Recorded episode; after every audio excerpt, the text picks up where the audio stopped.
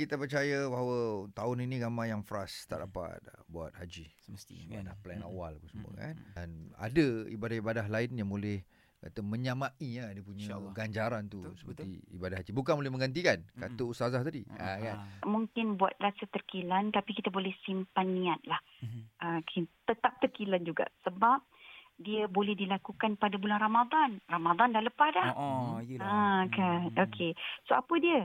Umrah. Ah itu terkilan yang kedua. Okey. Umrah di bulan Ramadan. Oh, Ramadan dapat yang ni. lepas pun kita tak boleh nak buat umrah, betul tak? Betul. Okey. Mm-mm. Mm-mm. Tapi kita kena simpan niat kita untuk buat umrah di bulan Ramadan kerana pahalanya ini dia menyamai menunaikan haji. Masya Allah. Uh, ada satu hadis ya, uh, Mm-mm. Mawi Anas Mm-mm. uh, daripada Ibnu Abbas. Uh, kisahnya seorang wanita ni, Mm. Nabi Muhammad sallallahu alaihi wasallam. Dia pun berjumpa dengan dengan wanita ni dia tanya, "Ma mana'aki an tahujji ma'ana?" Mm-mm. Dia kata, "Kenapa kamu tidak boleh tunaikan haji bersama dengan rombongan kami ni?" Rupa-rupa ada kisahnya.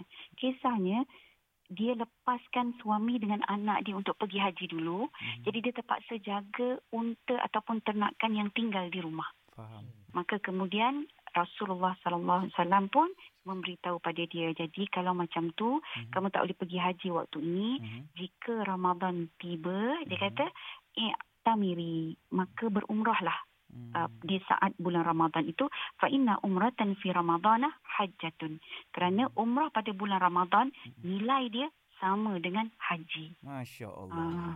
Hari ni saya baru tahu Ustazah. Saya tak pernah dengar ni. Ya. Saya baru tahu hari ni. Hmm. Allah Akbar. Padanlah Hadis rupanya ramai. Ni. Allahu Akbar kan. Padahal ramai pergi umrah time-time uh, bulan Ramadan. Tapi itulah Ramadan Ya. tahun ni pun kita tak berpeluang ya Ustazah kan. Hmm. Okey, uh, Tapi ustazah. ada, ada sebagian riwayat lain, Mawi. Ha? Ada sebagian riwayat lain mengatakan bahawa umrah pada bulan Ramadan itu menyamai haji bersama dengan Rasulullah sallallahu alaihi wasallam. Allah. Tu riwayat lain satu lah. Baik, uh, ustazah, ni bagi mereka yang mampu pergi. Mm-mm. Mm-mm. Ni bagi mereka yang tak ada duit ni, tak ada rezeki lagi nak pergi ni ustaz. Dia orang rasa macam eh Alam, aku tak kenapa tak dipanggil ke, tak Hmm, dijemput ke hmm, hmm, kan. hmm. Allah So, mana, sedihnya Ustazah? kan. Hmm. Mm-mm.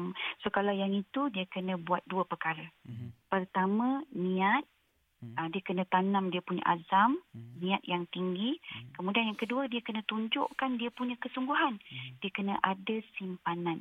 Nampak tidak kan dia itu menabung, menyimpan kan. Mhm. Kemudian dia ada uh, buatlah beberapa bahagian pengurusan kewangan dan sebagainya. Persediaan untuk dia belajar yang itu merupakan tanda-tanda orang kata nak me- melakukan ataupun uh, nak menunaikan ibadah Faham, haji walaupun faham. dia tidak ada duit Faham. walaupun dia tidak ada uh, tidak ada kemampuan, lah. Hmm. Mhm. Baik. Baik, terima kasih banyak Ustazah atas Yeah. uh, perkongsian Ustazah sini dan doakanlah kita sama-sama doalah orang lain tak kecewa Betul. lah bila tak dapat lakukan Hmm. uh, haji dan umrah tahun ni eh Ustazah. eh? InsyaAllah. Sama-sama. Terima kasih Anas. Terima kasih Mawi. Sama. Ya, Baik. Ustazah. Assalamualaikum warahmatullahi